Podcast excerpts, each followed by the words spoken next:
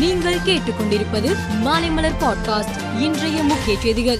நாற்பத்தி ஆறாவது சென்னை சர்வதேச புத்தக கண்காட்சி சென்னை நந்தனம் ஒய்எம்சிஏ மைதானத்தில் இன்று தொடங்க இருக்கிறது.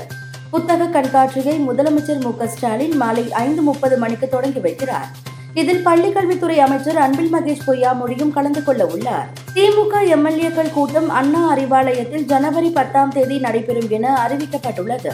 அன்று காலை பதினோரு மணிக்கு திமுக தலைவரும் முதலமைச்சருமான மு ஸ்டாலின் தலைமையில் எம்எல்ஏக்கள் கூட்டம் நடைபெறும் என அறிவிக்கப்பட்டுள்ளது. திரிபுராவில் பாரதிய ஜனதா ரத யாத்திரையை மத்திய உள்துறை மந்திரி அமித்ஷா தொடங்கி வைத்தார்.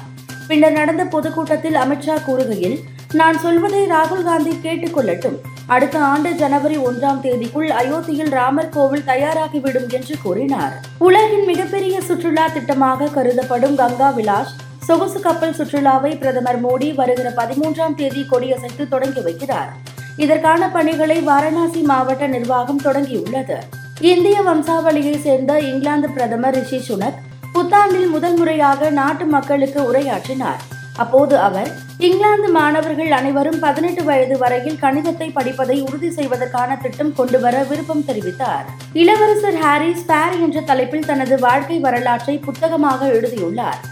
இந்த புத்தகத்தில் இளவரசர் ஹாரி தனது அரச குடும்பத்தில் நேர்ந்த கதி குறித்து இதயம் திறந்து பேசியுள்ளார். அதில் ஒரு கட்டத்தில் வில்லியம் எனது சட்டை காலரை பிடித்து என் கழுத்து சங்கிலியை இழுத்து தாக்கி தரையில் தள்ளினார். நான் நாய்க்கு சாப்பாடு வைக்கிற தட்டில் போய் விழுந்தேன் என்றார். பதினைந்தாவது உலகக்கோப்பை ஹாக்கி தொடர் ஜனவரி பதிமூன்றாம் தேதி முதல் இருபத்தி ஒன்பதாம் தேதி வரை ஒடிசாவின் புவனேஸ்வர் மற்றும் ரூர்கேலாவில் நடைபெற உள்ளது. உலக தரவரிசையில் ஆறாவது இடம் வகிக்கும் இந்தியா தனது தொடக்க ஆட்டத்தில் ஜனவரி பதிமூன்றாம் தேதி ஸ்பெயினை சந்திக்க உள்ளது. இந்நிலையில் ஹாக்கி உலகக் கோப்பையை இந்திய அணி வென்றால் ஒவ்வொரு வீரருக்கும் தலா ஒரு கோடி பரிசு வழங்கப்படும் என ஒடிசா முதல் மந்திரி நவீன் பட்நாயக் அறிவித்துள்ளார். மேலும் செய்திகளுக்கு மாலை மலர் பாட்காஸ்டை பாருங்கள்.